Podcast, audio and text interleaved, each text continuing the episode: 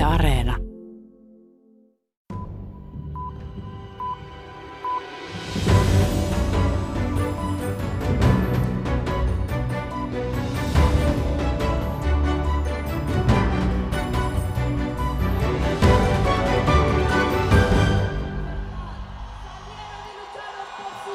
Me llamo Gustavo Petro y soy su presidente.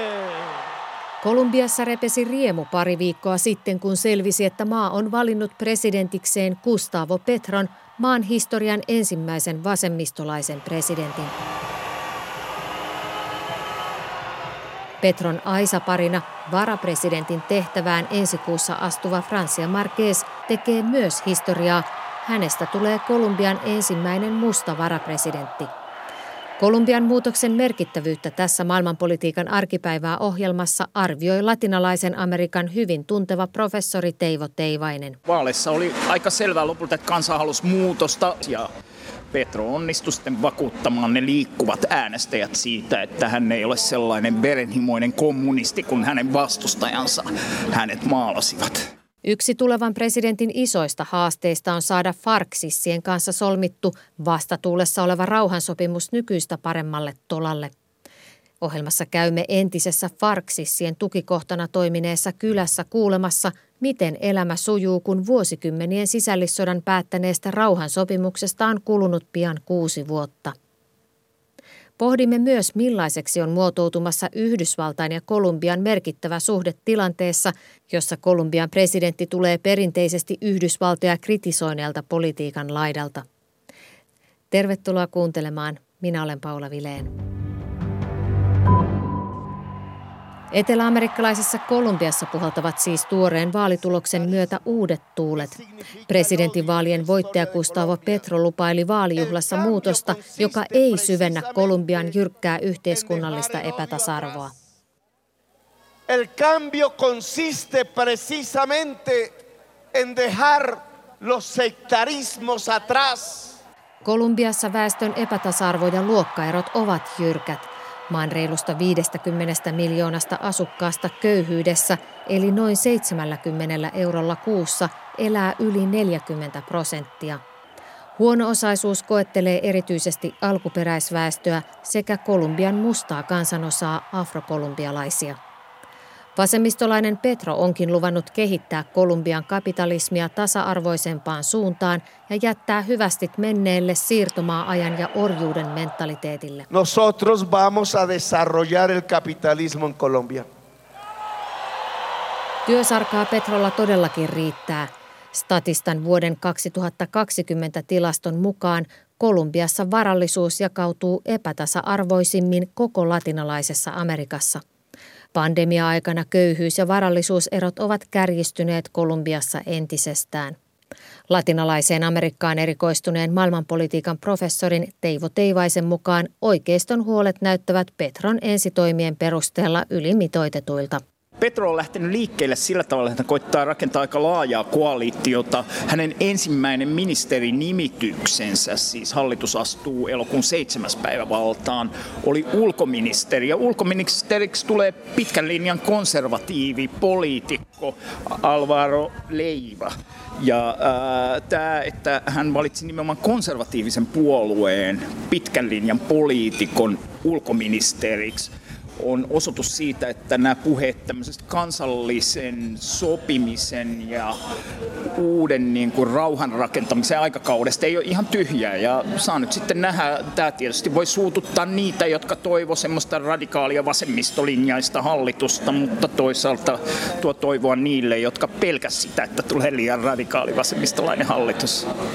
Millainen työsarka nähdäksesi Gustavo Petrolla nyt on? No esimerkiksi alueellisesti, että hän voitti pääkaupungissa ja sitten tuolla rannikoilla ja reuna-alueilla aika paljon. Sitten siellä maan keskiosissa taas vastapuoli voitti, voitti aika paljon, että sinne varmaan pitää maan keskiosiin nyt sitten panostaa erilaisia myös ihan konkreettisia sosiaaliohjelmia, taloudellisia ohjelmia, jotta siellä saadaan ihmiset tuntemaan, että Petron johdolla päästään nyt rakentamaan Kolumbia uudelta pohjalta.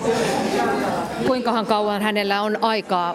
Ei ole kauaa, kun Kolumbiassakin oli ihmiset kaduilla osoittamassa mieltä juuri näitä huono-osaisuuden kasvua ja osattomuutta vastaan. No useinhan käy, että kun suuri odotuksi tulee valtaan, niin pettymyksetkin on aika isoja. Että mun mielestä hänen puheensa on kuitenkin olleet sellaisia, että niissä ei ole ihan niin kuin kuuta taivaalta lupailtu. Että siinä mielessä semmoinen niin lupausten pettäminen ei ole ehkä ihan nyt huomenna tai ylihuomenna näköpiirissä, kun ne lupauksetkaan ei ollut niin jotenkin kaikkia syleileviä, että nyt Kolumbia muuttuu täysin. Mutta onhan, ja kiinnittäisin huomiota myös siihen niin kuin symboliseen asiaan, mitä merkitsee, että hänen varapresidenttiehdokkaansa ja maan uusi varapresidentti Francia Marquez, joka nyt, nyt, nyt niin kuin edustaa selkeimmin myös omalla afrokolumbialaisella olemassaololla ja erittäin köyhä tausta, niitä unohdettuja kolumbialaisia, joita on niin kuin hyvin paljon, niin kyllä siihen niin kuin symboloituu semmoista toivoa, jota tuskin vaikka varapresidenttiin identifioituvat kolumbialaiset ei nyt ihan heti lähde tuota noin, niin, tuhoamaan jollain valtavilla protesteilla häntä vastaan.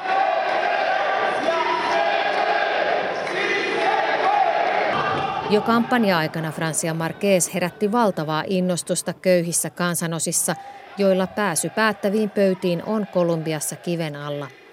Markeesin nousu lapsuusajan maalattiaisesta kodista sekä aikuisuuden kotiapulaisen työstä on Kolumbian mittapuulla tuiki harvinainen luokkanousu.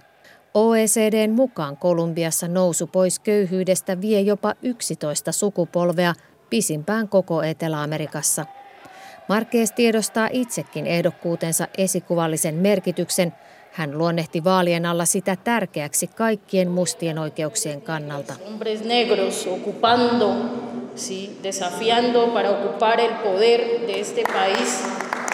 es un acto de justicia racial.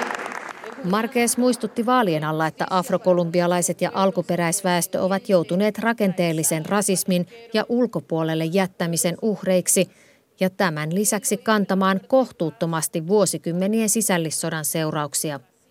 Vasemmistolaiset varksissit solmivat rauhan kuusi vuotta sitten. Silloisen presidentin Juan Santosin aloittama rauhanprosessi on ollut kuitenkin vastatuulessa. Rauhansopimukseen kirjattu maareformi ja maaseudun asukkaiden olojen parantaminen eivät ole edenneet väistyvän hallinnon aikana. Vasemmistolainen sissiarmeija FARC syntyi aikanaan ajamaan juuri köyhän maaseudun väestön oikeuksia.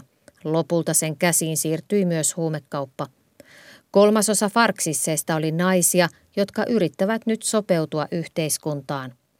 Maija Salmi vieraili Luoteis-Kolumbiassa keskellä sademetsää sijaitsevassa Manden kylässä, jossa entiset sissinaiset ovat vaihtaneet aseet kaulimeen. Medellinin lentokentällä odottaa helikopteri. Se on nopein tapa päästä sademetsässä sijaitsevaan Manden kylään. Toinen vaihtoehto on matkustaa kaksi päivää muulilla. Yli viisi vuosikymmentä kestäneen Kolumbian sisällissodan aikana kylä oli täysin eristyksissä. Kuusi vuotta sitten sinne vedettiin sähköt, kolme vuotta sitten kyläläiset pääsivät ensimmäistä kertaa nettiin. Helikopteri Medellinin kentällä kuuluu YKlle – se auttaa Mandessa asuvia entisiä vasemmistolaisia farksisseja ja maan sisäisiä pakolaisia sopeutumaan uuteen tilanteeseen. Lento myöhästyi yli kaksi tuntia huonon sään vuoksi. On aikaa käydä läpi, miksi olemme matkalla juuri Mandeen. Mande fue muy afectado por el conflicto. Mucha gente de la que vive allá participó del conflicto. Eh, YK tiedottaja Sandra Merajo kertoo Manden olleen farksissien tukikohta – Kylän asukkaat kärsivät paljon vuosikymmeniä kestäneen konfliktin aikana. Ocurrieron muchas violencias, no? Desde reclutamiento, uso y utilización de niños en el conflicto. Sissit värväsivivät myös lapsia. Oli murhia, kidutusta ja sieppauksia, Merajo sanoo. Porque también en este lugar eh, ocurrieron los hechos de asesinato del gobernador Gaviria. Mande muistetaan paikkana, jossa farksissit tappoivat parikymmentä vuotta sitten lähimaakunnan kuvernöörin ja hänen seurueensa. Se oli shokki koko maalle. Tapahtumat löivät Mandeen leiman. Siitä on vaikea päästä eroon, Meraja sanoo. Tan violento y tan sentido eh, para los antioqueños y colombianos. eh, que bueno, que lamentablemente perdieron un gobernador. Kylässä asuu entisten sissien lisäksi paljon maan sisäisiä pakolaisia. Sitä vartioivat hallituksen sotilaat. Monet entisistä sissinaisista ovat aloittaneet Mandessa uuden elämän.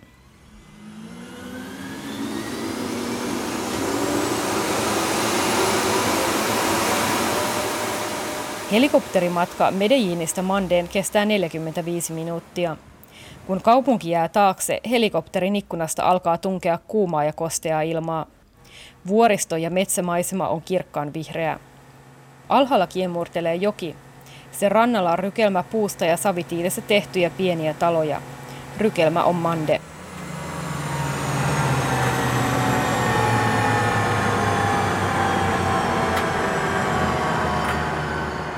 Helikopteri laskeutuu niitylle joen viereen. Teini-ikäisiltä näyttävät sotilaat tuijottavat helikopteria rynnäkkökiväärit olalla. Sotilaiden seassa on lapsia ja kyläläisiä. Sotilaiden tehtävä on pitää loitolla aluetta ympäröivät Farkin raunioille syntyneet sissiryhmät. Mandessa se on toistaiseksi onnistunut. Täällä entiset viholliset pystyvät elämään sovussa.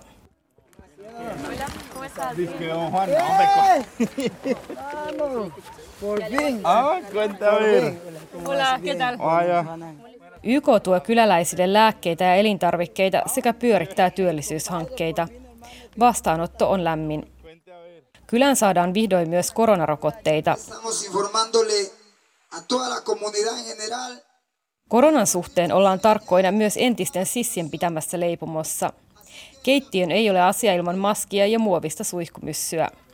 Leipomo on YK käynnistämä hanke, jossa työskentelee noin kymmenen naista.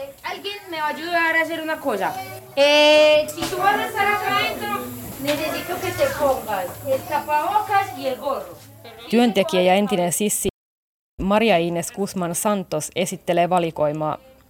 Lasivitriinissä on munkkeja ja erilaisia pullia. Guzman Santos kertoo, että ennen rauhanprosessia Sissien hallituksen joukkojen ja muiden aseellisten ryhmien väliset yhteenotot olivat arkipäivää. Eh, Hän menetti väkivaltaisuuksissa veljensä ja muita perheenjäseniä. Lopulta hän liittyi itsekin sisseihin. Y ahí llegamos, la, la guerrilla nos dio como volver a empezar a vivir en términos de seguridad también. Jokin taistelussa kiehtoi. Kyse oli myös turhautumisesta hallituksen sotilaisiin, jotka pahoinpitelivät pahoin toisen veljeni ja naapurimme ilman syytä. Raivo kasvoi sisälläni. Cuando decido irme, le digo a un hermano que me voy a un curso. Nunca volví, lo volví a ver a los tres años. Guzman Santos taisteli sissien riveissä kolme vuotta. Todellisuus oli kovempi kuin hän osasi odottaa.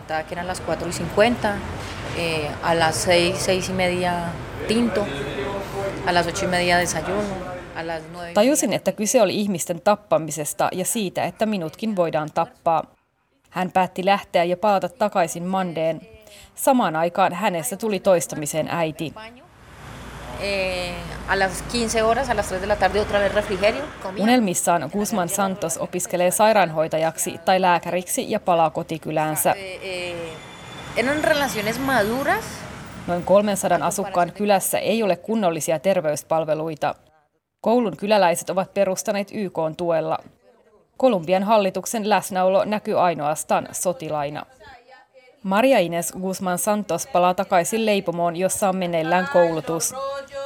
Las mantecadas, las peras, eh, los rollos, absolutamente todo lo que ustedes han aprendido y pueden ir aprendiendo más. Entonces, ustedes ya culminaron una etapa. Entisten sissien rinnalla työskentelee kotiseudultaan sisällissotaa pakoon lähteneitä. Kolumbiassa maan sisäisiä pakolaisia on eniten maailmassa, yli kolme miljoonaa. Iltaisin kylän raitilla soi musiikki ja tuoksuu leipä. Leipää avotulella paistava Doria Cordova täyttää pian 61 vuotta. Hän kertoo olevansa vihdoin onnellinen. Ah, no, Cordoba on asunut Mandessa koko elämänsä ja kokenut sissisodan kauhut. Y a esa hora despertarlo y ya nosotros no dormíamos, era a toda hora vivíamos con susto. Con los Hallituksen joukot pommittivat koko kylää, koska täällä oli sissejä. Pommitusten alkaessa menimme lasten kanssa ulos, jotta meidät säästettäisiin. no. Enää ei tarvitse pelätä. Nyt hallituksen sotilaat suojelevat meitä. Olemme vahvoja, emme pelkää enää mitään lisää ja kääntää leipää pannulla. Porque nosotros éramos atacados por ellos a causa de nosotros. Pero hasta el momento tenemos el respaldo de Dios y de ellos. Mandessa etniset vähemmistöt, entiset sissit, sotilaat ja maan sisäiset pakolaiset tulevat toimeen. Täällä on kuitenkin tensa kalma, jännittynyt rauha. Sama koskee koko Kolumbiaa. Kolumbiasta raportoi Maija Salmi. Kolumbialla on perinteisesti ollut vahva liittolainen pohjoisessa Yhdysvallat. Nyt seurataankin mielenkiinnolla, miten maiden suhteet kehittyvät, kun presidentti tulee Kolumbiasta siltä laidalta, jossa on suhtauduttu Yhdysvaltoihin kriittisesti. Johanna Juntunen jatkaa Los Angelesista. Kolumbia on Yhdysvaltojen tärkein liittolainen Etelä-Amerikassa. Maat juhlivat vastikään kahdenvälisiä suhteita, jotka ovat kestäneet jo 200 vuotta, pitempään kuin yhdenkään muun maan kanssa alueella.